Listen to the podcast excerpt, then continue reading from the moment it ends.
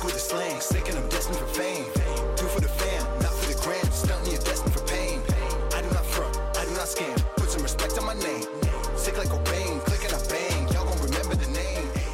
Remember the name. What's up, ladies and gentlemen, boys and girls around the world? I would like to welcome you back to the Real Talk with Zuby podcast.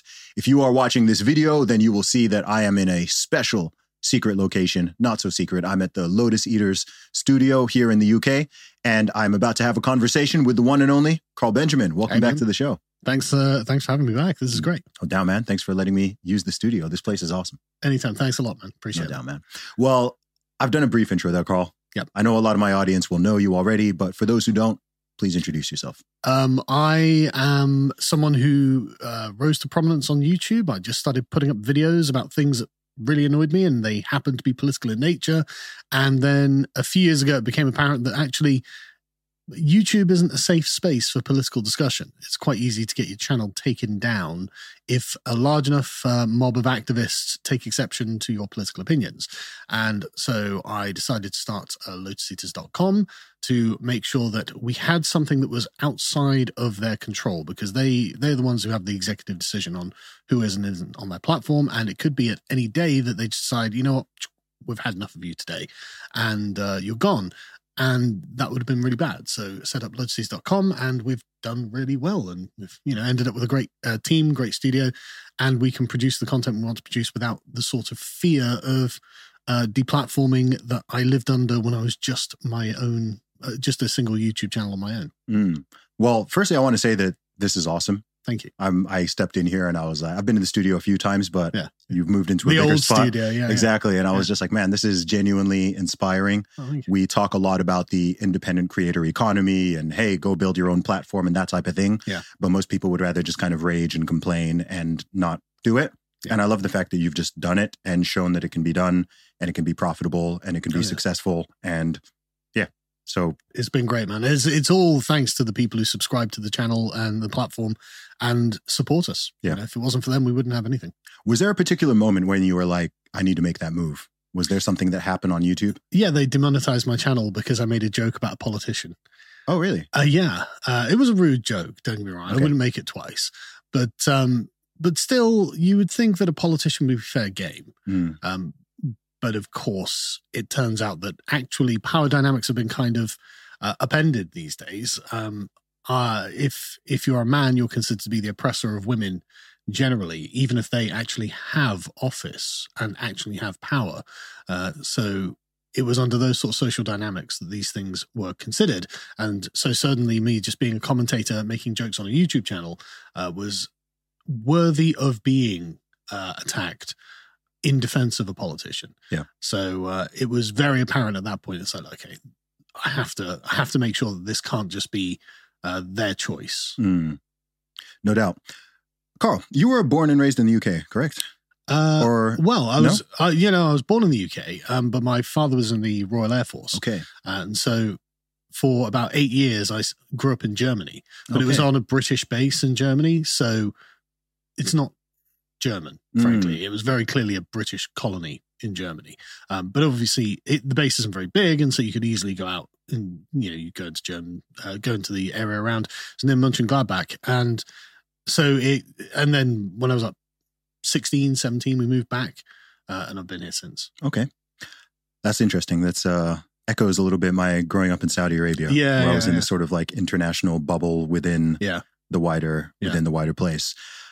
Uh, You talk a lot about the changes that are going on and the changes that you see in the UK. You strike Mm-hmm. me as someone who is inherently somewhat of a traditionalist, uh, a patriot, someone who loves the UK Mm. and has a genuine and honest concern about the direction that it's heading in. Yeah. I think a lot of people have this concern, and not just here in the UK, but I notice whatever country I go to. I was in South Africa a couple, couple weeks ago. People were talking the same way. When I go to the US, a lot of people are concerned about the way the US is going. Um, people in Europe, all, all over. There seem to be many places in the world where I guess people feel like it's not as good as it used to be and that it's trending in a concerning direction. What is the firstly, what are those changes that you are primarily seeing that are concerning you? I don't want to just jump to questions of demographic change and things like that, because there are lots of other changes that are happening that are genuinely negative. Mhm. Um, but a lot of them are to do with the political class's response to the birth rate crisis. Um, it's not a secret that the West, in particular, but also other areas like South Korea, Japan, uh, have got massively reduced birth rates. And this is bad because uh, our social welfare systems are essentially a kind of pyramid scheme, especially pensions, which are predicated on the idea of eternal population growth. And so our politicians are unable to square the circle. Mm. Uh, they either have to do the hard thing and say, well, look, you're just going to have to go without pensions, uh, or we're going to bring in foreign people from around the world to do work in lieu of the population growth that should have been native and indigenous. Mhm. Uh, and so they they have taken the easy route, which is import millions of foreign people. Now that isn't such a problem if it's managed in a more regimented way. Yeah. Uh, I'm sure you're familiar with countries who are very strict and Yes. Im- impose their way of life on the people who have arrived, uh, understanding that if they don't do that, they are obviously just going to lose the culture and their country itself. And in the West, we obviously don't have the kind of willpower to do that. Mm. And so we've brought in millions of people and given them no incentive to integrate or even really respect our way of life. And so now we're seeing the advantage being taken. I mean, there, there was a, a statistic that was revealed to us from the 2021 census that showed that half of the people who get government housing in London were born overseas. And it's like, Wow. that's crazy. So the British taxpayer is paying for just foreign born people to just come and live in London. Uh, whereas London is mostly non English and non British at this Mhm. point. So we're just paying for a bunch of people to just come and live in our capital city at our expense for some reason. Yeah. And so it's just like, right, this is not only bonkers, but it's destroyed the indigenous culture in Yeah. London. I mean, when I was young, you go to London and you would expect certain kinds of Londoners to exist. Like the Cockneys don't really live in London anymore. They've been essentially exiled to Essex Mhm. because of mass immigration. And that's an ancient culture. The, the, the Cockneys are mentioned 800 years ago in uh, English English uh, history. And so it's just, why have we allowed that to happen? And it's all to try and keep up with a series of economic promises that were made in the middle of the 20th century that actually aren't being upheld by our own behaviors. Uh, and so it's a totally untenable situation we're in. And it's actively destroying the country around us. I mean, and everything is really connected to this issue.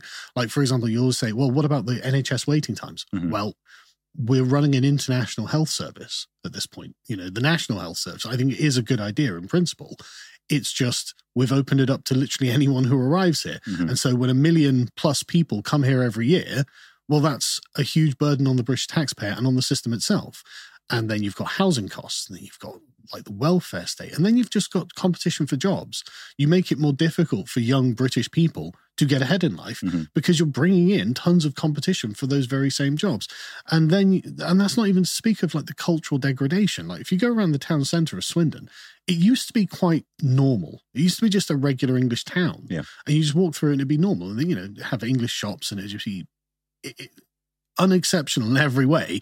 But that's what I liked about it. You know, it was a small place or it felt like a small place. But now it feels like I've gone to like the bazaar of Baghdad or something. You Mm. get all sorts of cultures, all sorts of languages, all sorts of people just milling around in Swindon town centre, being subsidized by the taxpayer. And I'm just like, this this is wild and it's totally unfair Yeah. to the people who have to pay for it, me being one of them. Why do you think there is that lack of willpower? I have my own ideas and theories on this, but you use the word willpower. So why do you think there is not that cultural, social, political, whatever it is, willingness for people who do have power, Mhm. influence, or perhaps even some who don't, to take any kind of stand on this? It seems like it's one of these issues where I think a big mistake that I would say that I think both sane conservatives and sane liberals have been making for decades Mhm.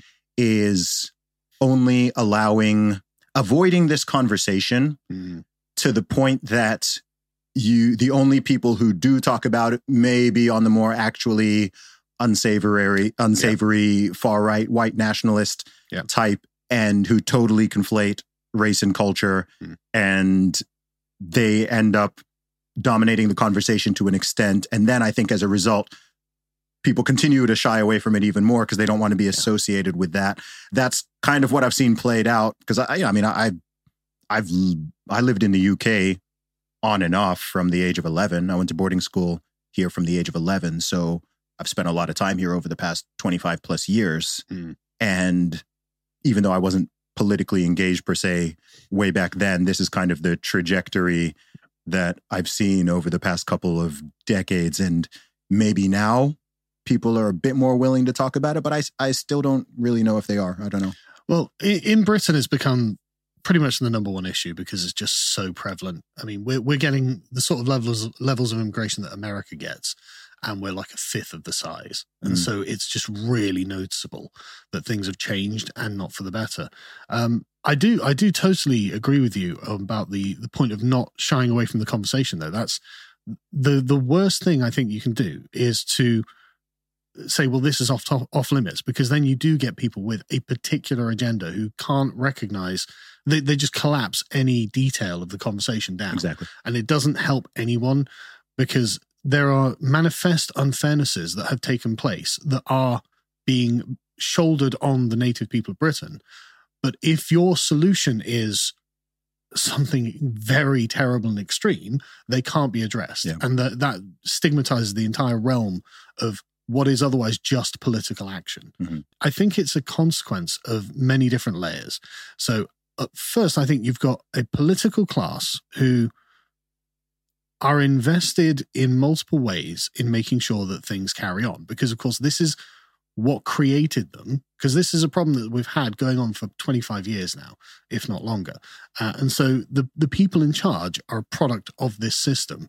And so they think, well, if things change, then I lose what I have. And it's like, okay, well, things are changing in and they're degrading, which is probably going to mean you're going to end up losing what you have anyway Mm. to someone who's a lot more hardline and is not going to take this. And that leads us to places we don't want to go to. But they, they, well, you know, they think, well, if I change things, uh, there, was a famous question time uh, quote from one of the audience members who's like, well, who's going to sell our coffee in Pret? It's like, right I think I remember that. yeah, that that that that really summarizes the issue. The answer to that should be teenagers. Yeah. Right? The answer to that, that should be summer jobs or part-time jobs Mm-hmm. for kids who are in, you know, getting through college or university and uh, making their way through life. You know, like I did when I was young. I had, you know, rubbish part-time jobs or summer jobs doing things like that. But they they view that to be the domain of some immigrant now. Yeah. It's like, okay, that's a really weird thing, right? Um, and so they they've got a kind of luxury that the the people in charge uh, accustomed to, and they're worried about losing that. They're worried about losing political power, um, but also I think there's a question of liberal philosophy that underpins all of this that has essentially removed their ability to speak on behalf of the majority population. Mm. Um, I don't know whether you've noticed, and I'm sure you have, but our politics across the West is just dominated by minoritarian concerns. Yes. It's what's the most important minority today? Yes. It's Even if the minority is under 1% of the population. Uh, In fact, that makes them more privileged, right? That makes them more important to talk about. We need to talk about the trans question. It's like, Mhm. do we though? I actually don't see many people struggling with that. Yeah, I see many people struggling with their grocery bills. Mm. You know, I see many people worried about the cost of electricity and things like that because, you know, whatever. The the point being though, the majority population concern is never represented. And I think that's due to this kind of overemphasis on liberal ideology, Mm. where they have a way of constructing the world that frankly isn't true and leads us to strange and undesirable places. And if we try to step out of that, that is instantly stigmatized as being quote unquote far right. Yeah. Uh, I don't know what far right is even supposed to mean. All I, I- I've I've spent a lot of time thinking about this as well, and it seems the term far right it, they don't they don't mean fascist or Nazi Mm. because if they meant fascist or Nazi, they'd just call you it. They're not shy about calling you names, Sure. and you know I'm sure you've been called a Nazi more than enough times, right? Haven't we all? Yeah. But when they call you far right, I always find this really interesting because a that's a relative point, right? Uh, being a fascist or a Nazi or a communist, these are absolute points. These are absolute ideologies. They Mhm. they've got a, a construction that happens in the abstract and so is essentially eternal. You know, you you always, in every time in every place, know what the opinions of a fascist, a Nazi, or a communist are, or a liberal. Really, they should be. Um, but when they say far right, they can never define what the, the precepts of being far right are. And so I think what they use far right to mean is the kind of pre political social awareness of a native population group. Hmm. So you'll see the Irish patriots now are being called far right. It's like, okay, but the English patriots were also far right. So the Irish and the English patriots the same? Are they all on the same team? I mean, not normally the Irish and the English aren't considered to be on the same team. And then you've got the far right in France, who definitely aren't on the same team as the English, or as you know, okay, and now the Germans have got a far right. And so what I think this means is just the the tribe that underpins the nation, as in uh, in every in every European country, um, and every old world country is based on tribal loyalty, a tribal understanding, uh, what we would in previous times call a people, Mhm. as in the English people, the Irish people, the Scottish people. Well, their representation, their political interests, that's I think what the far right is. And so and this is very human. You know, there's a very this is a very sort of pre-theoretical understanding of what it is to live. And so you get just regular people who are just, well, things have changed. I don't like what's happened. Mhm. But you know, when you talk to these people, they're not going to give you a lecture on political philosophy. Yes. You know, they don't know anything about theory.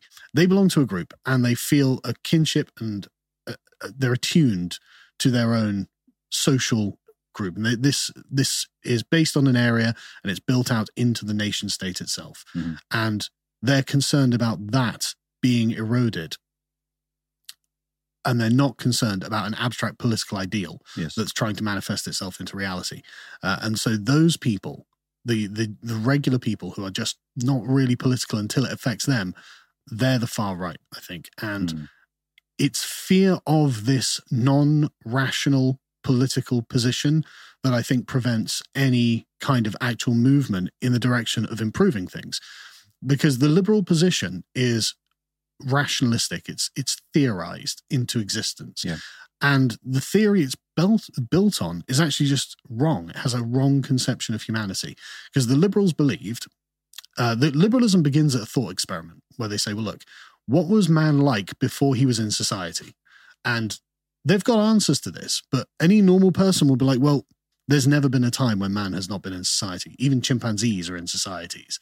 Like the, you know, chimps aren't just wandering in the woods on their own. Like every, you know, monkeys are, you know, all. So for before human beings were in existence, we can go back and go through the archaeological record and find, you know, um, like Homo habilis and like what was it, Lu- Lucy, um, I can't remember the names of the Okay, yeah, scientific names of these things, but like they they they even then they're not on their own; they're in groups, and so you know, Homo sapiens has always been a social animal.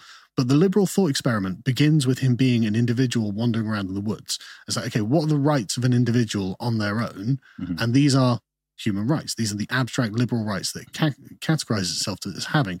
And then it perceives it's, uh, that men will, they must have come together to form a civilization at some point. And from the forming of this civilization, then becomes institutes of government. Now, this isn't correct, but you can see why they would think this, say, 300 years ago, under the alternate theory of absolute monarchy, as in God put the king in charge, and therefore you have no rights before the king, and therefore you're going to essentially be at the king's pleasure, at the king's uh, arbitrary will forever. And you can see why that would have been appealing a different theory of how society came together and Mhm. became what it is that justified actually resisting the absolute power of a king. Yes. This is the paradigm that we're essentially we're still living in now. And so the liberal paradigm renders each individual person as being totally interchangeable right? It- Mm. comes to the original human. What Yes. does an individual on their own? Well, when shorn of all of society's characteristics, you realize that you could th- hypothesize what a pre social man would look like. He wouldn't have a language, he wouldn't have customs, he wouldn't have an education, he wouldn't have anything really other than what it is that all human beings would share. Mhm. But actually, when you think about it, well, that's not very much, actually. Okay, he sleeps, he eats, he breeds, he does Basic animal stuff. yeah, basic animal things. Yeah. But everything else is a product of him living in civilization. Mhm. You know, the, the way you think, the kind of things you do, the morality that you have, all of these things. are actually not universal. They're really particular and actually they're not interchangeable. And so the liberal theory breaks down really, really quickly when you actually try and apply it to any individual person who lives in the world. Yes. Because no one's a product of this abstract train of thought. And so this is, I think, this explains why our political class were deeply liberal. Uh, think, well, we'll just we'll just bring in five thousand or ten thousand or hundred thousand or a million new people to do the work that these British people aren't doing because they're just all people. It's like, okay, in a way, yes, they're all just people, but in another way, no, there's massive differences. And then you see these conflicts between the natives and the new people, or between the you know different groups of new people Mhm. who bring with them their cultural baggage uh, and can't get rid of it. That's another thing. These things are you, they they are literally embedded into you in the way that you're born and raised. You don't even think about how they how it happens. You can't just consciously try and stop doing it. This is a part of your very thought process. And so we arrive at a point where the liberal the liberal people in charge know that there's a problem. They have one tool to solve the problem and are afraid to step out of that because that has been explicitly carved out as being a realm of bigotry or racism Yes. or something like this. And yet they've got to deal with the fact that in Leicester, for instance, uh, earlier this year, there's a huge riot between Hindus and Muslims. Yeah. Can you imagine being an English person in Leicester on that day? The Muslims and the Hindus are rioting and fighting each other. Yeah. I don't know what this is about. I don't even understand the languages they're using to communicate. Yeah. Like and and but this is what the liberal world order can't help but Hmm. build because it can't recognize the differences. It's it's really fascinating. Um, man, you you've said a lot of interesting stuff there. Yeah, sorry, I know I went no, no, it's totally it's it's totally fine. I was like, let let him cook, man, let him cook. Um, I I had a post I put up Hmm. uh not long ago, and I'd been in Dubai for like about a month at the time, Hmm. and Dubai is one of the most multicultural and multi-ethnic cities in the entire world. Mhm. It's also one of the safest cities in the entire world. It's also one of the cleanest cities in the entire world. The crime rate is as close to zero as you're going to get. And this is a city of 3 million people. It's not some tiny place. Yeah. Um, people are just there with their families, they're working and so on. So when I see a lot of American, British, European, and so on commentators, especially more on the conservative right wing side, Hmm. a, a thing I hear a lot is that multiculturalism doesn't work, multiculturalism has failed. And I know what people mean when they say that, but I don't think they've actually quite diagnosed it correctly. I don't think it's the having a lot of people of different cultures, let alone ethnicities, racial groups, or whatever, Mhm. together in one place that is the is the problem. Which is most people stop there. They're like, "Oop, that's it. It doesn't work." Yeah. Right. I think the the the problem is the place they're in, not knowing what the boundaries and rules of law, respect, tolerance, human dignity, and so on Mm. are and should be. So when I'm in a place like Dubai, you could say Abu Dhabi, you could say Doha. Yeah. The reason why it works is because the rule of law is very strong. As long as you are not hurting, robbing, stealing, stabbing, shooting, you're you're not you're not hurting anyone. Yeah. You're not taking anybody's stuff. You're not being disrespectful, shouting and screaming at people in public. I don't know, getting naked in public, doing doing any any any of this weird, crazy stuff that for whatever reason in the UK sometimes, certainly in the US, like people kind of just like tolerate and shrug and they're like, oh yeah, well that guy's shoplifting. Okay, whatever, right? Like Yeah. they don't they don't tolerate that. So there are some very hard lines. And then within that, it's like, cool. You can practice your faith. You can go to church. You can go to mosque. You can go to synagogue. When I was there, I saw like a Jewish guy with like the tzitzit and the kippah and full on everything, just like, you know, walking around the city. And I was like, that's actually really interesting. Next, you know, walking past guys who are wearing thobes and keffiyehs. And then there's another, you know, Rush, some Russian family there and they've got their like Orthodox crosses. And actually, no one, no one bothers anyone. No one has beef Mhm. with anyone. Pe- people just get on. So it's actually very multicultural and even multi-religious, despite the fact it's in an Islamic country. But it just works because people agree on those things. And it seems like what's what's happening here is you you you're not having the assimilation and the respect of the local culture. And you're not having the respect and enforcement of like the ground rules Mm, if it's just like okay you can come here and you can take stuff and you can harm people and you can talk to people however you want and you can just you can just do whatever you want then i think that's where it really really decays. I don't think it's you know i'm my family's from nigeria. Yeah. right? Like we are clearly different ethnic background right? Um you know people from all over. Yeah. and cool you can clearly see different eth- ethnic backgrounds or whatever but every it's it's fine right? It, it, it all works because we all have plenty of uh, lines of agreement where yeah we're not going to take from each other or harm each other. And we're and we're also going to respect one another right But the- the- there's a respect for differences, Yeah. right? The, this this is the thing that the liberals can't do, it because they they're like, okay, no, everyone's the same. It's like, no, they're not the same. Yeah. And and Dubai is a great example. No, no, no, because I'm I'm gonna I've never been to Dubai, but I'm gonna go out on a limb. But it's not uh, a Western liberal government. No. but it works a Yes. lot better than us because in in a non-liberal state. You would recognize the group as having an integrity as the group yes right? But the Western liberal state can't do that with the indigenous group Mm. because then you've got the intersectional power calculus to say, well, hang on a second. the, the dominant group of Ireland is the Irish. Well, they must be oppressing the minorities. It's like, here's a question why do you think that they don't apply their same logic to other countries though? No one has a problem. None these same Yeah. liberals Yeah. they don't have a problem with japan. They don't really have a problem with saudi. They don't have a problem with nigeria mostly being nigerian. They don't they, so they, they don't apply the same logic to other nations. In fact if someone were to say you know what? Like let's um let's have a million immigrants Yeah. from europe a year to ghana they wouldn't say They- diversity. uh, yeah, they'd probably oppose it. They'd probably say, Yeah. "Oh, this is some type of colonialism or yeah, yeah, Yeah. gentrification or whatever it is." Right? You'll say, "Hey, you're," but they don't apply any of that Yeah. to their own nation. So sometimes I, I struggle to understand the mentality because I'm like, uh, again, same, same people. I'll see them even on Twitter and stuff. They'll be like praising Japan or they'll be, "Oh, look, it's Yeah. how clean and safe it is," and da da da. And I'm like. But it's Okay. homogenous. Uh, yeah, Um, but I'm like, okay, I thought you're the open borders person. Like, even in Japan, as far as I understand, you can be a non Japanese ethnic person and you can say say you're born there, you're raised there, whatever. You can even you can even become a Japanese citizen. Hmm. But even in their perspective, you're not really Japanese in the truest sense. Even the way when when someone says a Japanese person, you think of a Japanese ethnic Ethnically, yeah. person, Yeah. right? When someone says American or British or whatever, right? It's or French, it, it's more you don't know what that person may Yeah. look like. But then again, if someone were to say English, You've got I think people people recognize okay, like in in English, I know what an English Yeah. ethnic person is. So I, I just don't quite get the um. And look, I, I'm not expecting sort of logical consistency from these people. No, no. But I- there, I I, think get- there is a logical consistency. Okay. Um, I have come to the conclusion that I think they think that white people are better than other people. Mm.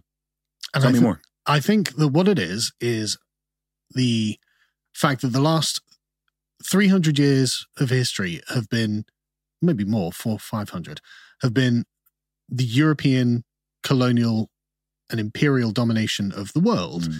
And that's not always been the case, actually. Uh, for most of history before about 1450, um, the Europeans are actually not terribly impressive people, um, not terribly different to anyone else. And if you were to just examine the average empire throughout human history, the average conqueror would have a kind of you know, olive, maybe slightly darker skin skin tone, and he'd come from Asia somewhere because Asia is the heartland of empires. Um, but because of the historical circumstance that we're in, uh, the Europeans happened to be in a place and in a time and at a certain level of technological development with a certain set of ideas that allowed for the industrial development of Europe and the scientific development of Europe above their contemporaries. Mm. Uh, this is not normal, and it won't be like this forever, you know, and it certainly won't be. But the way that the Western left winger thinks is that historical, there's no historical contingency, it's kind of historical inevitability. Mm. And so this is now a question of how do we arrive at parity between Europe and the rest of the world. Uh, and so all their entire thought process is how can Europe or I'm going to say white people, but what I mean is European European people. European people and European founded nations Yeah. like America, Canada, Australia. How can these be immiserated and how can the rest of the world be justly raised up so that there is an equality? But of course, this is based on a false premise as well that a European Europe has always been superior, which it hasn't, and it's definitely going downhill now. So it's definitely not going to be superior forever. But also, as if there's ever been an equality or could be an equality Mm. while there are differences you know if you want a particular you know if you if you do actually respect um, african cultures or whatever then you can't expect them to be the same or equal with any other culture but then that's never been on the cards right Mm. it's never been something that's ever thought about because you you want to be particular rather than have a universal equality because that can only be found in homogeneity Yes. and so this is why you get the kind of McDonald'sification of the entire world under the liberal order. They're like, no, no, no. Everything has to be equal. And anything that's not equal essentially has to be attacked and Mm. brought down into line or raised up artificially. And so I think that's really what their mindset is, although they can't really bring themselves to admit it. But if you look at everything that they say, it's all predicated on that. yes. It's all predicated on the idea that white people are somehow inherently Even inherently the better. terminology they use. Our podcast today is sponsored by The Wellness Company. Did you know that nearly 90% of pharmaceuticals in the US are produced overseas? That's an alarming statistic. If you don't have an emergency kit on hand, it's time to get prepared. The Wellness Company's medical emergency kit contains eight potentially life saving medications that every single American should keep in stock. It comes with a 22 page instruction guide on safe medical use for everything from snake bites to COVID to bioterror events. Another stellar product from the Wellness Company is Spike Support. Whether you got vaxxed or not, the virus is still among us in some capacity, as well as the related spike protein. Spike protein can cause brain fog, tissue damage, blood clots, and more. Spike Support is a detoxification powerhouse that aims to strengthen the body's natural immunity and flush out spike protein, so you can get back to that pre COVID feeling. Get both of these products by going to twc.health forward slash Zuby and get 15% off with the discount code Zuby. That's twc.health forward slash Zuby and use discount code Zuby to get 15% off. Disclosure The medical emergency kit is only available to U.S. residents. Yeah, white supremacy. I mean, like, I never. That's not even what I'm thinking. well, I would never say that. Yeah, it- it- yeah, but yeah, the, the fact they, they throw that around all Yeah. the time, right? As if like they actually believe that ideology. They want you to think, oh, white people are supreme. Like, I don't think that. I just think we're normal. I, I even think, uh, you know, quote unquote politically correct terms like Hmm. um, a person of color, people of color, because what that is saying is all that means is non-white. Yeah. So the reason that term bothers me um, is because it's it's simultaneously way too broad Hmm. and way too specific. So there's no term for non-black person. Yeah. Right. There's not a term of like everyone who's not black. Why would there be? Yes. Like, why would you but- need one? Yes, but there's a term for everyone who's not white. Yeah. Right? Whether Yeah. you're whether you are um you could be you could be Arab, you could be Latino, you could be mixed, you could be um Asian, indigenous, you could be, Japanese, Asian, anything. all sorts of Yeah. Asian, you could be Indian, you could be Pakistani, you could be African, you could be Mhm. Caribbean, what you all fall into that people of color basket. yeah, yeah. Which to me I'm like, okay, so you're saying it's like it's like white people Yeah. and everybody else. I mean, I don't know globally what percentage of the population, quote unquote, white people are. About 13%. 13%. I was going to say probably under 15% globally. Mm. Um, so the vast majority of the world, according to this labeling, is people of color. But at the same time, you're then, and then you're, it's also way too broad because then you're also lumping in all of these completely disparate groups. Often you hate each other. have- Often you really don't like each other. They, don't have anything. There's no sort of through line between Indians and Nigerians and Pakistanis and Iraqis and Peruvians. Yeah, yeah, yeah. and Colombians. I'm like, like, they're- they're- I'm like, what is this term? Yeah, Right? Like yeah, people yeah, of yeah. color, and they and they say it as if it's just this sort of this block, this Yeah. sort of? Yeah, this, no, no, this sort it. of block. And I'm like, what what does that even mean? But that's the that's the thing. You can see what they're trying to do is bring into coalition non-white people Yeah, against white people. I mean, why why would you? And like you said, that absolutely puts the idea of white people on a pedestal. Mhm. So no, no, no, we've got to bring the entire rest of the world into agreement against you. It's like that's wild. Like why would why would that be the way you think? But it has to be predicated on the idea that they think that white people have some sort of special superior place in the world, and that's just not true. yeah. You know, well, well, they say it. I mean, they Yeah, they, they they use the term white supremacy more Yeah. than anybody. It- It's it's also strange because prior to about seven or eight years ago, Hmm. I want to say there was like a at least a decade period of my life where like I almost never heard the term white supremacy. And then it sort of came back into the lingo in mid 2010s and they started using it in this new way, which simply means, well, it, it can literally mean sometimes they use it to mean anything that's good.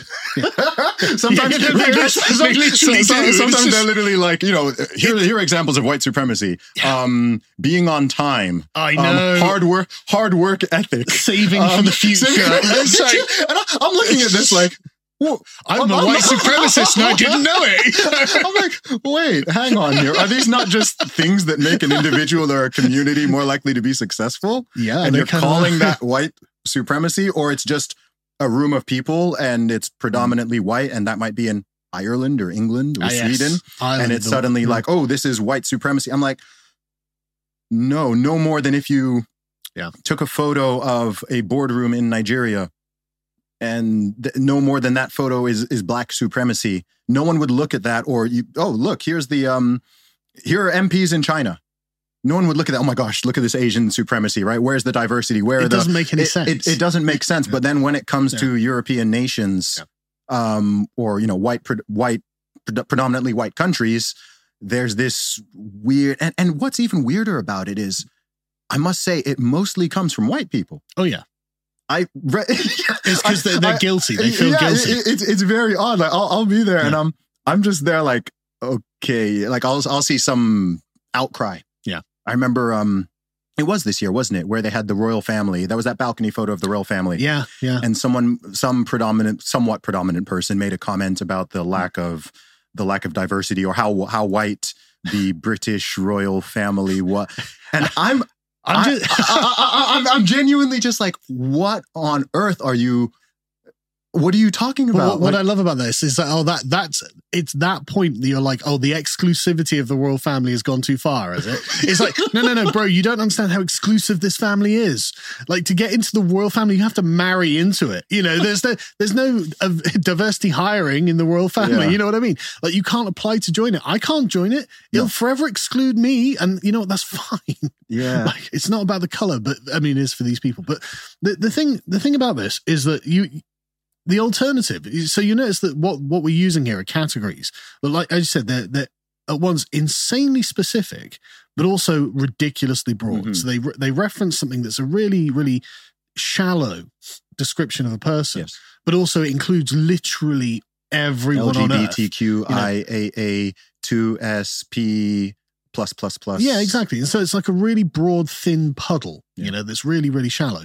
But it, but it, but this is a, this is what we could call like a rational uh, term. It's an abstract term. So say something's white. I mean, this table is white. Yeah. Is this part of the white supremacy? Because you know, you know, it, it's like okay, so a color is actually something that is not unique to any one particular people. It's not unique to human beings. Yeah. It is not very descriptive either. Actually, you know, I mean, when you say white, do It's you not mean, accurate. it, it, it is accurate, but it's not very informative. Mm. You know, it, it is technically true that say, you know, both the Irish and the Germans are both white, but you Oh, can. Sorry, when I said it's not accurate, what I mean is like no one is actually white or black. Oh yeah, but the, yeah, Right? yeah, yeah, yeah, yeah, That's what I there mean, is like- also like that in terms too, of yeah. like what you, ac- colors actually mean. But if but if you say, well, look, these people share a skin tone, and so do these people, and it's like, yeah, okay, that's true, Okay. but it doesn't tell us anything about And? the civil. Yeah, exactly. it, it doesn't tell us anything about the civilizations themselves. No. You know, like th- there's there's a world of difference between you know the German work ethic and the Italian work ethic. Mhm. You know, and yet they're really close together on the map. They're you know they're close together in skin tones. They've got a shared history into a way, and yet they're very different people. And so saying, well, white people are all the same, no, but neither are black people or brown people or Mm. Chinese people or whatever it is. You know, it. The question isn't about this thin rationalistic construct. The question is about the sort of deep and rich continuum of a civilization. yes. So the the reason I think that Dubai works is because fundamentally you're going to have I mean I guess we'll just call it Arab civilization in Dubai. That's the continuum of civilization that has always been the case in Dubai. And so if you're a foreigner Mhm. coming from say, you know, Israel or coming from Russian Orthodox Mhm. areas or something like that, you are the bearer of a civilization as well. Yes. And that civilization is very evident on you. You know, you're you're you've got whatever signifiers around whatever language you speak, but you've come to a place that is conscious of its own civilization as Yeah. well and says, right, okay, this means that differences can actually be respected. Yes. As in, they are is presupposed that everyone's different, Mhm. but it's also presupposed that there's a position of pride or privilege that is just for the host civilization. Yes. Right. And that's what the left and liberalism can't accept. And do you know what's particularly interesting about a place like the UAE, or the same applies to Qatar, Mhm. is that the local Emirati or um, respectively uh, Qatari Hmm. populations are only about 10 to 15% Yeah, small, aren't they? of the total population. Yeah. So actually, foreigners is the vast majority Yeah. of the population. However, they still maintain, you still, you, you're, you're still in their Mm, country. So that they managed to maintain a sort of situation that is very beneficial to everybody. Mm. So whether you're someone like myself who wants to go and set up a company in Dubai and become a resident and live there, work there, raise my future family there, whatever, Mm. they set it up so that it's very, very favorable for me. Mm.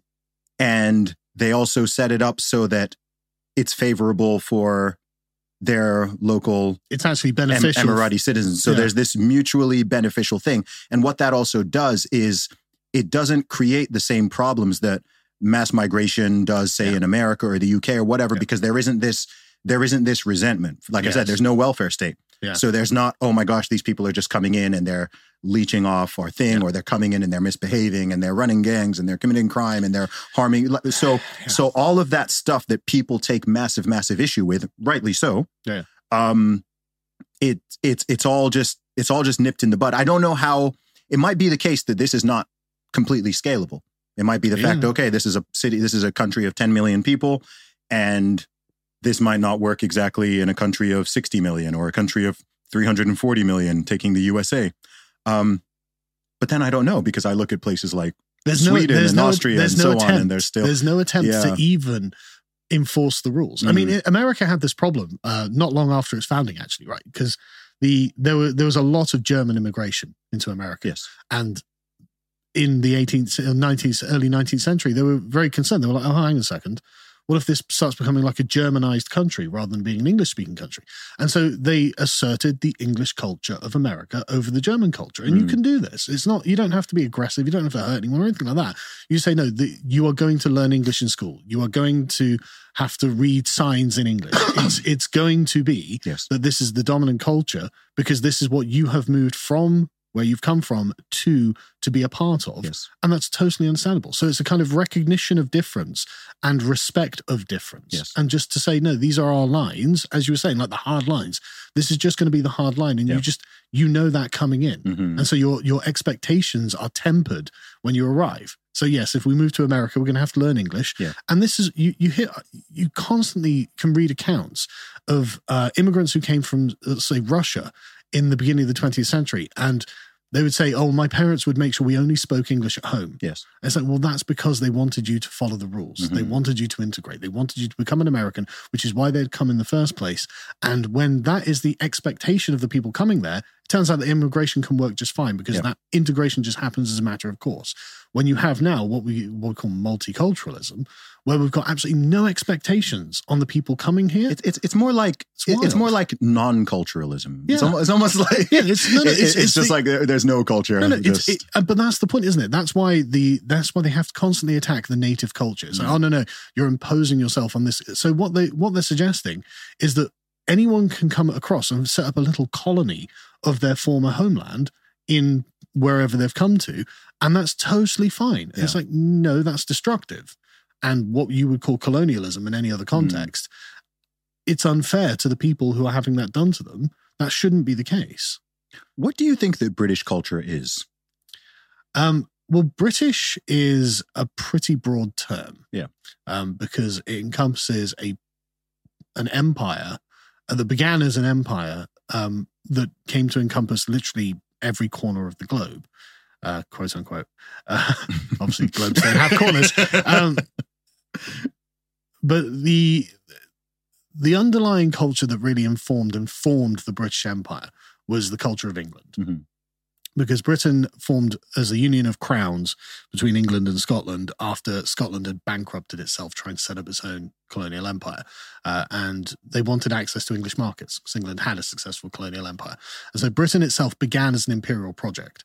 Um, but underneath is the culture of England. And so you're always put in a position where you say, well, what's the culture of this place? And there are many ways to describe it. So you can describe the characteristics of the culture, the sort of um, things that an outsider will notice. Yeah. So a lot of people say, well, English people drink a lot of tea and they apologize or they're polite, right?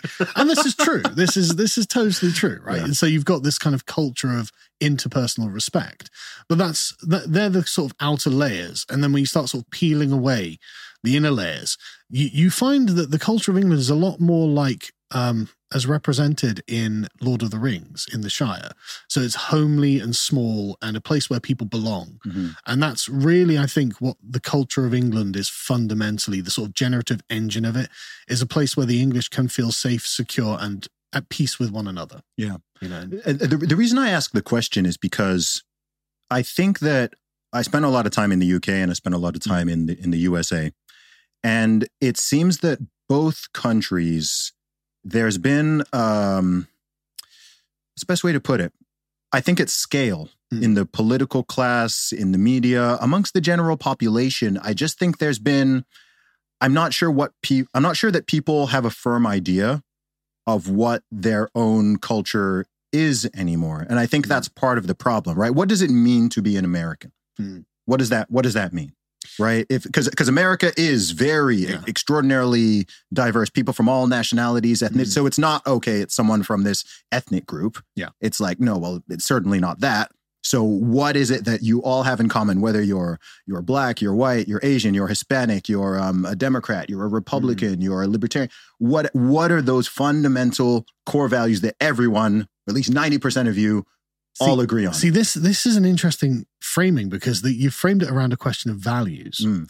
whereas that, and that that's very new world framing. Okay. Because so what you've got is the the idea of a propositional nation. So anyone, E- Explain what you mean by that. so America is um, it, it, the conceit of America is that it's a propositional nation. So it believes in the proposed values of the Declaration of Independence and the Constitution. Um, but the thing is, that kind of implies that well, anyone who doesn't agree with those isn't an American then. Mhm. So the Democrat Party are not Americans, right? If you have to consent to the proposition to be an American. Uh-huh. And so either it's that's the case and, you know, half the Democrats are not Americans and, and should be ejected for being an American, or it's not really true that they're a propositional nation and they are something else. Um, because the the way the, the thing about an ethnic nation is that it just is Yeah. right you you are an englishman whether you like it or not Sure. and actually that wasn't a choice of yours and you can't change it um and so the the the the the, the substance of the nation is made up in the people that are and their relationships to one another Mm. and again, your relationships often you don't get to choose. You know, you're born in a place. And so you're related to the town in which you grow up, whether you like it or not. You're related to the people around you who are also born in this town, whether you like it or not. You're related to your parents, your siblings, your the the schools you go to, the jobs you have, you know, and the, eventually, you know, presumably the place in which you'll die. You're related to all of those things, whether you like it or not. There's no proposition you can buy into. There's no choice that's made there. Um, but this and and so to say well what what you know it doesn't matter what the values of the thing are Mhm. the thing is the thing whether you like it or not and you can you know there are going to be values there but they aren't necessarily things you can choose and and change Mm. because a lot of the time they won't be expressed because I mean, you say, you know, what, what does it mean to be English? It's like, well, I don't know. I just am, right? Like, it, it, there, there isn't a doctrine that you have to follow, and you are whether you like it or not. Whereas in America, there is at least a doctrine. Mhm. You know, you, you- I mean, you might not have to agree with it. and A lot of Americans these days don't agree with it, Sure. but at least there is something you can say. Well, I can articulate what it is to be an American. I believe in freedom and the Constitution and the First Amendment and Yeah. things like that. But old, the old world doesn't have that, and it's never needed that Mm. you know, because it's ne- it's never been under attack in that way, and so you just were, and so like when you go some, somewhere like Dubai, you don't need to know what it means to be Dubaianese or whatever. How that you know you, you you just are that thing, and you've always been that thing. It's your relations and how you're situated. What what this does is create what I guess we could just call belonging. Yes. You, know, you belong to that thing. You know, and this is why I was using the example of like Tolkien's Shire. You know, the hobbits belong in the Shire. You know, you don't need to question that. You don't need to, you know, a rational examination of that. And it just is. You know, and so when you take the Shire, the hobbits out of the Shire, you can still so, see they're related to the Shire. They're Yeah. still, you know, the the the sort of elasticity of it pulls them back there, whether they like it or not. Mhm. And that, that's really what it means to be part of these old world nations. Unlike the sort of modern propositional nations where it's a social contract Yeah. that you agree to, and then you can just leave if you disagree with it. Yeah, it, it, that's that's that's an interesting point. I guess, I guess part of why I ask is because you'll hear people It's say things question. like we're It's you a know we're, common question. yeah, and people ask things like say things like Yeah. oh, you know we're we're losing our culture. You know, British British culture is Yeah. declining, or British culture is being replaced, or something like that. And I think it's an important question: is okay, well, what is what is British culture? If you do you when you're saying that is that is that code for English people, like just as a as a demographic, Mhm. or is that a set of values or beliefs or or behaviors or what is it because i don't know it's um i I just think it's it's good for people to think through what they mean Mm. when they say things because if you want to protect something if you want to protect british culture it's probably quite handy to know what Yeah. british culture is i would like to think and understand it's not as simple as being white and ethnically english or scottish Yeah. or um, northern irish or welsh right it's beyond that i'm sure we we both know people who are not in that demographic and they're very very very british Or, or people who, or people who are in that demographic and hate Britain. yes and there's And hate people England, E- e- you know? exactly and then there are people Yeah. who yeah they fall into that camp but they're Hmm. really not um they're not they're, they they themselves you know they're the type of people who take offense to even seeing a union jack Oh yeah. right Oh, yeah. i love seeing a union jack yeah. yeah, my yeah. my ethnic background is from Nigeria, Yeah. but like I'll wave a Union Jack. Right? I'm like, Yeah, cool, right? Yeah, it, it represents it represents a lot of good things in your mind, but like in their mind, they would rather. Uh, George Orwell's got a great quote on this. Uh, it's something like the average British uh, liberal would rather steal from the church poor box than wave a Union Jack.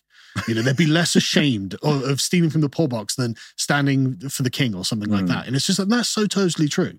And that's so totally how they are now. They are genuinely ashamed and they hate our own country. And so it, it, it's a genuine question. You know, it's like, okay, what does it mean? It's like, well, there's no easy answer actually, you know, but it's a it's a combination of all of these things. So there there are there is a set of values and there are customs and habits. Yeah. And there are um political assumptions that are made under this. And then that is connected to an ethnic group. Mhm. And the thing I think is, that is the real sticking point for most people is when you say, well, that is connected to an ethnic group because they go, well, well, that means there's a lack of choice Yeah. involved. And in the modern liberal mind, everything is choice. Mm. You know, if you didn't consent to it, then it's bad. But conversely, if you did consent to it, then it's good. And it's like, hang on a second. There are things people consent to that I don't think are good yes, you know and so actually that's not the only standard of morality but also things that you didn't consent to aren't necessarily harmful for example your relationship with your parents is not something you consented to yes. but it's definitely a good thing Mhm. you know and if it's not a good thing you should be working to make it a good thing so it it actually morality is a lot more fuzzy um but the the way i've come to think of it is because when we sit when we think in these sort of categorical terms the categories seem impermeable Mm. right? And so you go, oh well, if it's based on an ethnicity, you're not that ethnicity, and therefore Zuby, you've got to go home. It's like Mhm. nobody thinks that. Yeah. Nobody thinks, oh no, no, Zuby has to be deported. You know, like, we're, we're gonna we're gonna keep every single white leftist, but Zuby has to. No, no, no, no. There must be a better way of thinking about this, where we can get rid of the white leftists and you can stay. You know what I mean, right? like, there has to be a better way of thinking about this. And so one one thing I, I did a lot of studying on critical race theory. Okay. right? And one thing that they had is a particular essay called um, Translating Yonnondio, I think it's pronounced. And it's talking about how the tribal politics of a Native American tribe are actually being destroyed by the liberal apparatus of the US government uh, in the 19th century because it didn't understand, it didn't speak the language of how the tribe related to itself. Mm. Because the way you joined the tribe was purely by consent of the people in the tribe. So it's about their relationship with you, your relationship with them, and how this formed a bond that like brought you into the thing. So there was there was no like abstract set of boxes you could tick to become a part of the tribe. You had to actually go and live in the tribe, and they had to be they had to a- agree that you were with them, and you had to agree that you were with them, and that's kind of how it was. And I think that actually, if if you think about it, a lot of people are actually like that everywhere else. Mm. It's just that we don't think about it, right? Like, for example, there's um there's a, a cafe in Swindon that's run by this Iranian guy who's been here for like 40 years. And his is the only cafe in Britain that will put up English flag bunting on St. George's Day. it's the only cafe in this ti- in this entire town, Wow. you know, and it's not run by an Englishman, but Yeah. all the other ones that are run by English people don't put it up. Mm. And it's like that's what I mean, right? Like this, and and all the English people go to his cafe. Yeah. like his cafe's full of like English boomers, Yeah, basically. yeah, yeah. You know, and and they they at no point are like, but he's from Iran. They don't think like that at all. That's I can't remember the guy's name, but that's so and so who's been here forever and just you know has a has a really nice little cafe, makes great food. So I come here because it's comfortable and it's what I know and it's what I'm familiar with and what you know. There's that I've got an attachment to that place, and that's how actually these things can be. The the square the the, the circle can be squared, like. It's a. It, it, we've got to stop thinking in these just absolute Mm. categories. And be like, no, that's a named person who comes here because of good reason and i have a good relationship with him and so now he's one of us on that base on a tribal basis Yes. rather than on a categorical basis because as soon as we start categorizing sorry zuby we can't be friends we've got different skin colors Yeah. it's like that's just not how i feel and that's how nobody feels Yeah. you know and that's not how anyone really wants to divide the world either No, we, we, we've tried that. Yeah, it? it wasn't, it, It's- it wasn't yeah, great. But that's what the left is currently doing right now, Yeah. right? They'll they'll literally divide you up by skin color, sexuality. Yeah. It's like, yeah, but all of all of the good of human existence is in that space between the two people where the relationship lies. Mhm. You know, and the, the quality of that and the strength of that is what the good part is that brings people together. And so that's how we should be thinking about these things. Yeah. And so you get the people who have just arrived and are now claiming a council house and are you know claiming benefits and don't work and uh, plan to be here for the next 30 years sponging benefits that's not a friend No. you know that's a that's an exploiter that's someone who's come for bad reasons they can go Yeah. but those people who have come over and set, set up businesses and you know do local charity work and stuff like that well they can stay Yeah. you know it's about it's the, the test I- of I- I, friendship th- is the I think what's really hard with this whole conversation and has been Mm. for some time is that I think due to both ignorance, perhaps a combination of ignorance, stupidity, and dishonesty, Mm. sometimes all together, but for Yeah. different individuals, different ones, I think people don't thread this needle correctly. People on, on I, I see it can happen on, on the left, it can happen on the right, where people fall victim or they intentionally miss the point. Yeah. Right. You say something that, you know, you everything you've been saying to me, this whole conversation has made sense. But if I were a woke lefty, 100% sure at some point I would have accused you of racism by now. Uh, right, Right. I, I, know, would have just jumped down and been like, nope, you're just, you're just racist and you just hate that. You haven't said anything that remotely insinuates that you're just speaking honestly, expressing the way like most people actually understand the world and so on. So there's that. I think there's that level of dishonesty. I do also think that some of it is, um, I think some of it is ignorance or, or naivete. And I think it comes from a, this, this might even sound kind of woke. I think it comes from like an overly Western centric worldview oh yeah where people do see, I see this more in the US than I do in the UK actually, where people do simply see it as black and white, Mm. right? When they say like, and I see some, I, I, there's conservatives who do this too, and they, they'll just say like, they'll be talking about, let's say they're they're specifically referring to like inner city ghetto criminal thug culture, and they'll just call it black culture. Yeah. Yeah. and I'm like, hang on, right? Like, what, Yeah. wait, wait, wait, wait, wait. Like, what? Or they'll just be, oh, this is just like how you know black people behave or whatever. I'm like, what are you? You you, you kind of see what I mean? you, you can see how the white supremacists get created uh, through that framework uh, right? Yeah, exactly. And you- like- so so so th- there's Yeah. this thing, or just oh, you know, white people doing X, black people. I'm like, firstly, 95 percent of black people are not American. Yeah. to begin with. Yeah. right. To begin with, and outside of that, like my my my background is Nigerian. Mhm. Just in Nigeria, you have over 400 different ethnic groups and languages in that one country. So to a so to a and someone from England or someone from America, you might look at it and just be like, oh, it's black people. Yeah. Or Nigerians, a bit more specific. Yeah. But it's like, no, actually, like there's all these different tribes and groups and some of the intertribal hostility that exists Hmm. in Nigeria and in some other African countries, Rwandan genocide 1994 for a super obvious example, is infinitely more than any type of quote unquote racism in the West.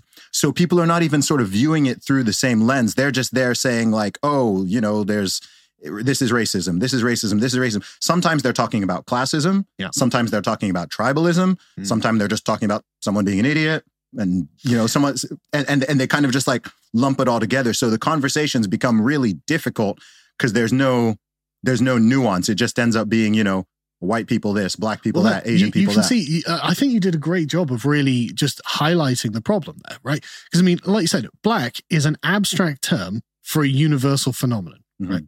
Whereas as soon as you you were like, well, hang on a second, this localized urban ghetto particular kind of Mhm. culture and you know i guess you call it black but like you know i, I don't even think it's exclusively black actually No, at no, all, no, right? it's not. so you know it, but w- what you've done is you've taken it from the abstract Mhm. and put it in a place Yes. and a time. Yes. And you've connected it to specific people who live in this area, who know each other, who are all related in some way, whether they're friends or enemies or whatever it is. Yeah. They've got a relationship. And suddenly that represents that much more accurately. What you've crafted is a Mhm. map that actually maps onto the world a lot more accurately than saying black. Exactly. And it's just, uh, and it's insufferable that we are trapped in this abstract thinking. Yeah, and and and, and it gets frustrating because I'm not even a black American, Hmm. and sometimes someone will po- someone will point to like the worst example of like this type of thing I'm talking Yeah. about, and they'll say this is black American culture. Yeah. and I'm like, this is a this is a pocket Hmm. Of black Americans, as in there are there are that culture does exist within this g- demographic of 40 million people, but to take the worst element of it from the worst people Hmm. and then allow that to represent this very large group of people, let alone a larger group of maybe around a billion black people in the world, Mhm. is completely goofy. But people do that all day, every day, Yeah. right? And they just say, "Oh, like it's," and I'm just like, man, I wish. But, but also, it doesn't represent anything. 'Cause I mean, I can't, I can't imagine your average Nigerian family is actually much like your average inner city single mother, right? No, yeah, no, and there's generally not a lot of um, Yeah, exa- sort of exactly. lo- love and yeah, what's the word I'm looking for? I don't know. Respect, appreciation, understanding necessarily between those those groups either. because it. But that's the point, isn't it? But in the abstract black, well, I'm sorry, you're all in that Yeah. together now. But if you think about it in the civilizational terms, well, yeah, Nigerian civilization is this column here that goes on. And that's something else so, so totally unrelated Yeah. that they wouldn't recognize each other and barely understand each other's language. No, just like it. Look, I think in, and I think we can f- probably Hmm. fairly say in, in any in any racial group or ethnic group, Hmm. You can find pockets of Yeah, yeah, weird culture and Yeah, you know bad bad bad bad behavior and high rates of crime, high rates of single mo- wh- whatever the case may be. Mm. But it would. I think most people people would recognize that it would be crazy to take that. I don't know. I, I don't even. I don't But like. I don't like the term "quote unquote." You know, white trash. I don't. I don't. I I don't don't like like that term. But if someone were to take mm. whatever someone calls that sort of subculture, Yeah. and then say that's white culture, I see people be doing like- it too. you'd be like, "What are you talking about?" Like, Hmm. firstly, uh, white culture is we are you French, Polish. Yeah, exactly. Um, yeah, yeah, yeah, yeah. No, no, exactly. And, and, and I think the more worldly you are, and the more you you kind of understand that Yeah. the world is much more nuanced than sort of having. But this Yeah. this comes me to the point where this brings me to the point where I'm I've I've just got to the point where I'm just like, look, actually, civilizations are different and they don't really understand each other. Mm. And it's only when you start getting the uh, the sort of respect for civilizational difference that you end up with a situation like Dubai where you can have a kind of tete-a-tete or a sort of cultural understanding where it's like, no, no, look, you as someone from a foreign civilization have come to this civilization and you will respect the rules. But then everything it's like it's like greasing the wheels. You Mm. know, everything then can actually work. But if you try and grind that to a halt, like liberalism wants us to do, and be like, oh no, you've got to respect every instance of his Russian orthodoxy in Dubai, then and then that grinds the machine to a halt. Mhm. And now there's all these other problems that have been created that didn't have to exist, that weren't really expected by the people who were coming and can't really be resolved Yeah. without totally reformatting the culture in which they've arrived. And that's what they're trying to do in, in Britain in Europe and Mm. in America at the moment. And it's just not fair. Yeah. It's crazy.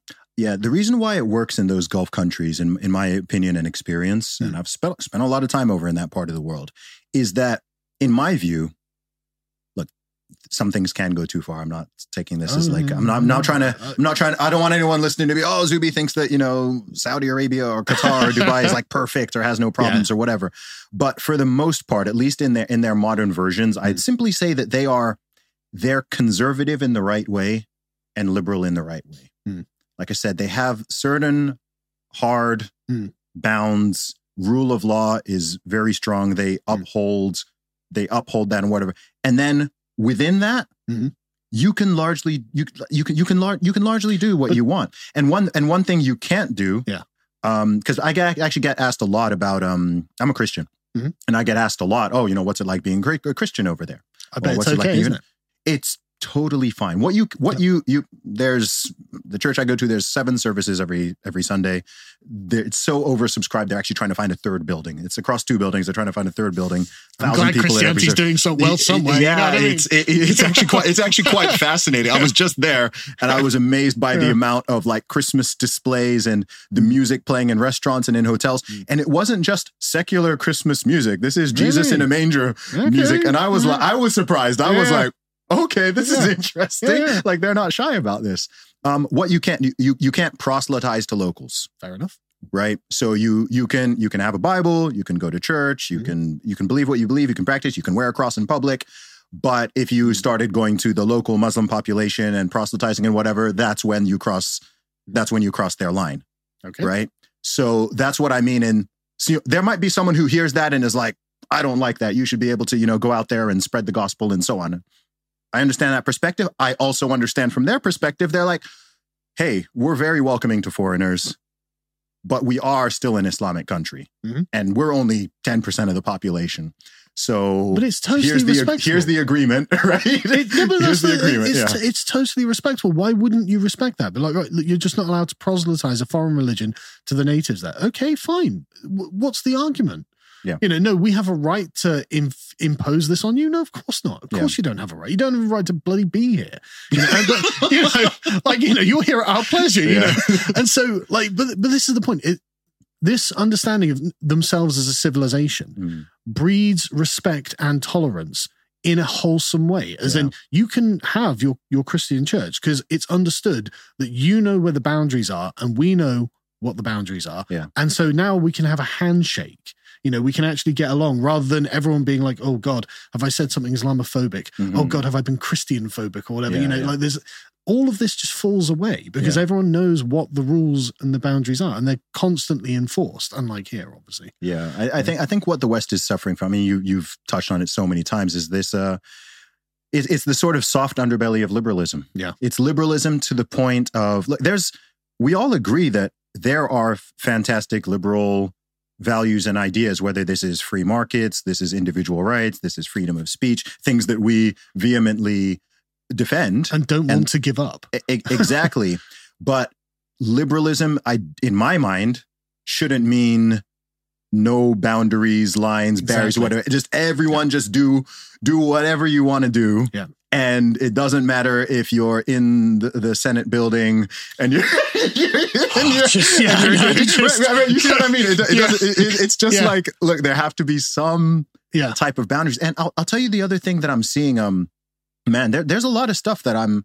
I don't know if it's just the fact that I've been in the Middle East for like the past five weeks. Yeah. So the certain things in the West just hit me even harder Hmm. than they previously do. But like I've seen it again in the past couple weeks, several high profile things of like just gay couples just doing this surrogacy thing where they just rent a womb from a woman and they're there posing in pictures with like their baby that they've just kind of like bought from a woman who I assume is not as well to do with them, and people are like celebrating. It, it's it's like you, you you see it, and I'm just like, what is what what is going on? Like, and why is it that if I say, hey, there's something wrong with that. Yeah. Someone's gonna want to say that I I'm a homophobe or I'm hateful or I'm this and I'm that. I'm like, I'm like, I'm like, this would have been crazy to anyone 15 years ago. Mm.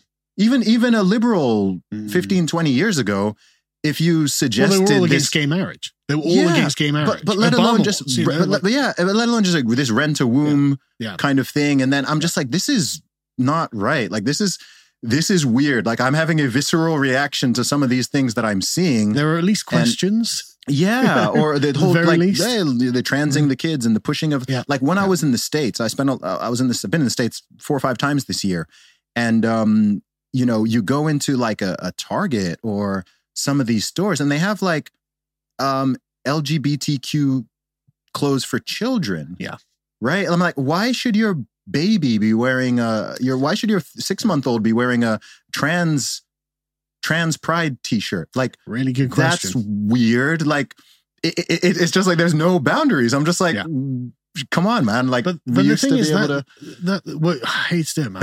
We're running out of time because there's loads more. But, but that is that is fundamentally what liberalism is predicated upon. Yeah. It was it was predicated upon because it before liberalism we had these kind of like hard social bonds Mm. that kept everything in place. And liberalism was designed to break some of these bonds and say, well, actually, all men are equal and actually Yeah. no one's above someone else. And therefore, this hierarchy of bonds that kept everything fixed in place, well, that's what it was for. Yeah. And it's got to the point now where then they're no longer in existence. Yeah. And liberalism is still cutting. And I think know? another thing that's happened, I'd love to, I don't want to, I don't want to, um, you know, go, go, go over time, but I think another thing that's happened is because I, I, I'm, I think I've accepted at this point that every society has, must have a dominant religion or ideology. Yeah. And the truth is, what's happened is with where we are in the West, certainly in the UK, is that has gone from being Christianity To liberalism. to being secular secular liberalism slash progressivism. Yeah. That's become the dominant sort of orthodoxy and ide- ideology. And I think that the liberalism worked with the base layer of Christianity. But once you knock out that base layer of Christianity and it's now just this sort of liberal secular humanism thing, Mhm. then I think people thought, okay, that'll work fine. And I think we're quite rapidly seeing, no, this doesn't work. And this Yeah. also opens you up to, I'll be honest, I think it opens you up to being conquered. Oh, it opens Right? oh, Because yeah, when you do bring Yeah, in something that is more orthodox and rigid and hard line, and your only thing is your final moral value is tolerance and consent, which is kind of what it what it is. Yeah, no, that's it's totally true. Then it's totally true. you you over time Yeah. you will be you'll be conquered. And that's uh, and uh, but also you'll have so many terrible things happening to kids on the way. Yes. And the, you no, you're you're totally right about this, right? And the thing is, the the original liberal thinkers knew this too. Like John Locke thought atheism should be made illegal. I'm not even joking. Atheism should be made illegal Yeah. because he knew that his conception of liberalism was predicated on rights given by God, Yeah. and that actually is quite a strong framework. But that's gone. You Mm. know that the, and I mean the founding fathers literally knew this as well when they, They were did, setting up yes. the United States. They were like, no, this is for a God fearing people Mhm. and no one else. I'll tell you what else is nuts. I'll tell you another thing that's like Mm. I already hated and was freaking me out, but again, it's just hit me just some of the stories like I've seen recently with Mm. in Canada with this whole um MAID medical assistance in dying thing where they're just now just killing thousand people a year. thousands of people because it, it- like I, th- I think from March 2024 Yep. they're opening it up to depression and mental health problems whatever It's and so I- bad. I'm I'm It's so looking at this and I'm just like, guys, Yeah. what are you? Mm. I'm not a Canadian. I'm like, guys, what the heck are you doing? Yeah. Like, can you not? How can you not see Yeah, what this is? dude, I'm at the point where like, I'm not, like, I'm not a Christian, but aren't we all God's children? You know what I mean? It's dark. It gets really dark. Yeah, it kind of It's really dark. I'm just like, I'm literally at that point where it's just like, no, no, no. There's maybe there's something sacred about a person that because they can't get a stair gate or a stair lift or whatever, Yeah. they they shouldn't be offered suicide. Actually, Yeah. you know, the state maybe shouldn't be killing any of its own citizens like that. it's you know- gnarly. And but that, but then people are like, oh well, it's their choice. They consent. Well, exactly. It's like, yeah, okay, I I agree they consent, but they were depressed, you know, or sad or whatever it is, you know. Yeah, and maybe maybe some things are. No one, no one take this the wrong way. But okay, no, let me let me frame it They'll in a way. Let me it frame it in a way. way it can't be taken the wrong way. Go. Maybe there is more to morality than simple consent. Yes. Maybe consent is not the basis consent of all is- morality. is It's an important. important- Yes. yeah, it's a- it's an important component of morality, I agree. It's not the be all and end all. It's not the sum total of it. And there are No. there are areas of morality that are as important that simply can't involve consent. Again, the relationship you have with your parents, you Mhm. know, that that that I would say is one of the most core pillars of morality. And it's nothing to do with consent. You were born into it. You don't have a choice. You know. Carl, give us some hope. We've talked a lot about the problems. How do we uh how do we how do we save the UK? How do we save the West? God, I don't know if I have an answer to that. Um, I I think um, having a good understanding of what liberalism is doing to the West Mm. allows us to put it in its proper place because it does have a proper place. Because I mean, in a way, for the English speaking world, liberalism has the kind of pro, uh, sort of the, kind of level of importance that Sharia law does in some Islamic countries. Mm. It's literally like Anglo Sharia. Mm. Like it's it's part of our DNA. Yeah. You know, we've always thought this, um, but it it can't be everything. And in in the same way that many Islamic countries aren't don't have Sharia, you know, they they under, the, it's not everything, um, and we need to put it in its proper place and recognize that actually we have a right as a people to have a country of our own. Which sounds like a radical statement in 2023, but sounds really normal in any other time and place. I mean, it's you know, I I agree that the Palestinians should have their own country. Mm. I agree that the Israelis should have their own country. I agree that peoples deserve their own countries. Mhm. The Kurds should have their own country. You know, I totally support all of that. In the same way that I support the the Europeans having their own countries. And when we do have that kind of understanding of the civilizational understanding of ourselves, suddenly actually it becomes way easier to get along. I mean, I'm sure you've seen Europeans talking to other Europeans, right? Mhm. The French and the Germans and the English. Put three French, German, and English in a room together. They'll get along, Yes. but it'll be very ethnic. you know, it'll be lots of German and French and English jokes. Yeah. But that's how we get along. Yeah. Suddenly we've got a way of doing that. And when we return to that way of thinking, actually it becomes so much easier to get along as Mhm. well. Absolutely, man. And where can people find and follow you online? Uh, go to lotuseaters.com or find me on Twitter or wherever you want, really. Awesome. Carl, always a pleasure to speak to you, man. So glad you came down, man. Appreciate it.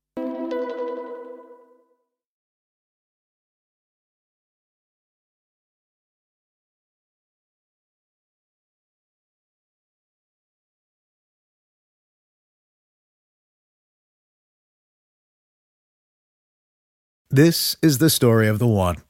As a maintenance engineer, he hears things differently. To the untrained ear, everything on his shop floor might sound fine, but he can hear gears grinding or a belt slipping. So he steps in to fix the problem at hand before it gets out of hand. And he knows Grainger's got the right product he needs to get the job done, which is music to his ears. Call, clickgrainger.com, or just stop by. Grainger, for the ones who get it done. When you need mealtime inspiration, it's worth shopping Kroger, where you'll find over 30,000 mouthwatering choices that excite your inner foodie. And no matter what tasty choice you make, you'll enjoy our everyday low prices, plus extra ways to save, like digital coupons worth over $600 each week. You can also save up to $1 off per gallon at the pump with fuel points. More savings and more inspiring flavors make shopping Kroger worth it every time. Kroger, fresh for everyone. Fuel restrictions apply.